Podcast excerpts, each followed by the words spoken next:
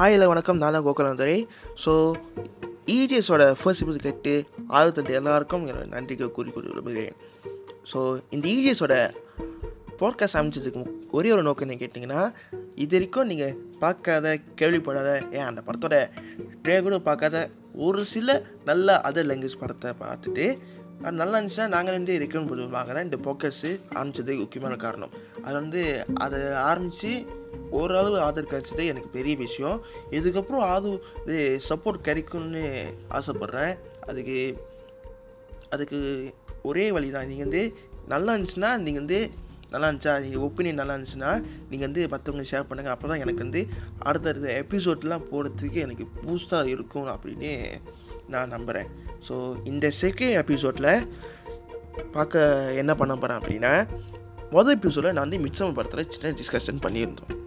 அந்த படத்தை இருக்கிற ஏ ஏரியாஸ் தான் இந்த இது அவருக்கு ரெண்டாவது படம். அவர் மொடம் படம் தான் ஹெரிடிட்டரி அந்த படத்தில் அந்த படத்தை பற்றின ஒரு சின்ன டிஸ்கஷன் பார்க்க பண்ணுறது தான் இந்த செகண்ட் எபிசோட் இதை டிஸ்கஸை போகிறதுக்கு முன்னாடி ஒரு சின்ன ட்ரிவியாஸ் ட்ரிவியா சொல்லலாம்னு நினைக்கிறேன். அதாவது மாயா அண்ட் கேம் ஓவர் இயக்குன இயக்குன இயக்குனர் அஸ்வின் சரணர் பார்த்தீங்களா அவர் வந்து ஒரு சின்ன இன்டர்வியூ சொல்லியிருந்தார். அவருக்கு பிடிச்ச ஐந்து பேய் படங்களில் ஒரு படம் தான் ஹெரிடிட்டரி அது அவர் சொன்னதுக்கும் இந்த பட அவர்- அவர் எடுத்த படங்களுக்கும் இந்த ஏரிடி போகிறதுக்கும் ஒரு கனெக்ஷன் இருக்குது அது என்னென்னு இன்னும் கொஞ்சம் இன்னும் கொஞ்சத்தில் சொல்லிடுறேன். ஸோ இந்த படத்தோட கதை என்ன அப்படின்னு பார்த்தலாம் இந்த படத்தோட மெயின் மெயின் ஃபீமேலியோட கேரக்டர் பேர் வந்து யாருன்னு கேட்டிங்கன்னா ஆனி அவங்களோட அம்மா வந்து ஆரம்பித்த முதல் சீட்டு இறந்து போயிடுவாங்க அவங்க மறைவுக்கு அப்புறம் நடக்கிற ஒரு சில ட்ராஜிக்கான சம்பவங்கள். கடைசியில் எப்படி நைட் மேராக மாறிடுச்சு அப்படின்னா படத்தோட சிம்பிளான ஒன்லைன் ஏன்னா இதுக்கு மேலே இதுக்கு மேலே கதையை சொன்னால் ஸ்பாயர் முக்கியமாக கா காரணத்துக்காக இப்போதைக்கு இந்த இந்த கதையை சொல்ல முடிச்சுக்கிறேன்.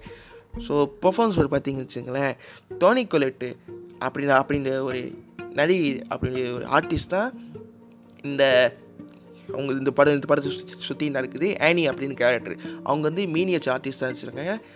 அந்த மினி ஆர்டி மினிச்சு ஆர்ட் ஆர்டிஸ்ட் அப்படிங்கிற கேரக்டர் இந்த கேரக்டர் பிடிச்சிக்கிட்டே செம்மையாக வச்சுருக்காங்க கிட்டத்தட்ட இந்த இவ்வளோ இவ்வளோ ஸ்லோ பேஸான படத்துக்கு இந்த இவங்களோட நடிப்பு தான் முக்கியமாக முக்கியமாக இழுத்துட்டு சொல்லி ஆகணும். மெயின்லியாக ஒரு சீனில் வந்து ஒரு டைனிங் டேபிள் ஒரு சீனில் அவங்க வாங்கிக்கிட்டு ஒரு கோவமாக ஒரு ரியாக்ட் பண்ணோம். அந்த சீனு போனோம் அவங்களுக்கு ஆஸ்கர் நாமினி பண்ணுறதுக்கு அப்போ அப்போ அதை பற்றி யோசிச்சிருக்க போது தான் ஆஸ்கர் வந்து ஆஸ்கர் அவார்ட் கொடுக்குறத வேஸ்ட் பண்ணிட்டாங்க அப்படின்னு சொல்லி ஆகணும். அதுக்கப்புறம் அட்ராக்ட் பண்ணி இன்னும் இன்னொரு காஸ்டிங் யார் கேட்டிங்கன்னா மிலிஸ் ஷேபிரோ அப்படின்னு ஒரு இன்னொரு ஆர்டிஸ்ட் அவங்க வந்து அவங்க இது அவங்க மொதல் போட நினைக்கிறேன். அப்படின்னு தெரியல செம்மையாக வச்சுருக்காங்க இது வந்து அவங்க வந்து அந்த ஆனி கேரக்டரோட ப- வச்சுருக்காங்க கிட்டத்தட்ட டிசேபிள் பர்சனாக வச்சுருக்காங்க செம்மையாக நினச்சிருக்காங்க அந்த கேரக்டர் சின்ன ட்விஸ்ட்டு கொடுத்துருக்காங்க. அதை அந்த ட்விஸ்ட்டு நினச்சுன்னா லைட்டாக பயமாக இருக்குது ஏன்னா அப்படி ஒரு கேரக்ட் கேரக்டர் இம்பேக்ட் கொடுத்தாங்க சொல்லணும் மற்றபடி மற்ற மற்ற ஆக்ட்ரஸ் எல்லாம் செம்மையாக வச்சுருக்காங்க குறிப்பிட்டு சொல்ல சொல்லியிருந்தது இவங்க ரெண்டு பேரும் மட்டும்தான். டெக்னிக்கல் ஆஸ்பெக்ட் பொறுத்த வரைக்கும் இந்த படத்துக்கு பொறுத்த வரைக்கும் ஃபர்ஸ்ட் கிளாஸ் அப்படின்னு சொல்லி ஆகணும். மெயின்லியாக அட்ராக்ட் பண்ண விஷயம்னு கேட்டிங்கன்னா கோலின் ஸ்டேட்டனோட மியூசிக்கு பவுன் பவல் போகசலிக்கோட cinematography and also production design and also sound design அப்படின்னு சொல்லி ஆகணும். ஏன்னா இந்த நாலு எக்ஸ்பெக்ட் தான் இந்த படத்தில் இது அட்ராக்ட் பண்ண முக்கியமான காரணம். சினிமோகிராஃபி பொறுத்த வரைக்கும் மொதல் ஷாட்டே பின்னி பின்னி பெட்டராக எடுத்துட்டாங்க. ஏன்னா அப்படி வந்து ஒரு விண்டோவில் பேன் பண்ணிட்டு அப்படியே இந்த ஒரு மீனியேச்சர் இது ஜூம் பண்ணி அப்படியே ரியலைட்டு கொண்டு வரணும். அந்த மாதிரி ஃபஸ்ட் கிளாஸாக பண்ணியிருக்காங்க. எப்படி பண்ணாங்கன்னு நானும் யோசிக்கிறேன். இதுதான் சிஜி பண்ணலாம்னு தெரியல.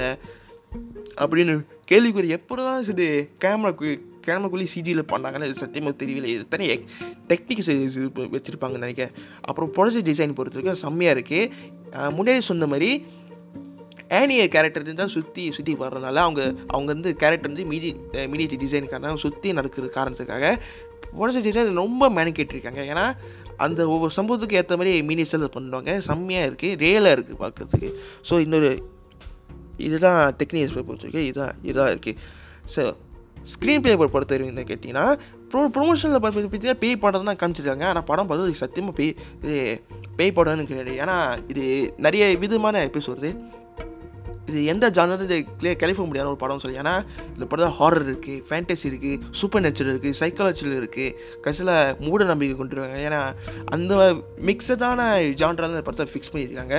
ஆனால் ஆனால் இது என்னதான் ஃபிக் இது மி மிக்ஸாக இருந்தாலும் டீவியேஷன் ப கொண்டு போகிறது தான் ஏரியஸ்தரோட பிரில்லியன் சொல்லி ஆகணும்.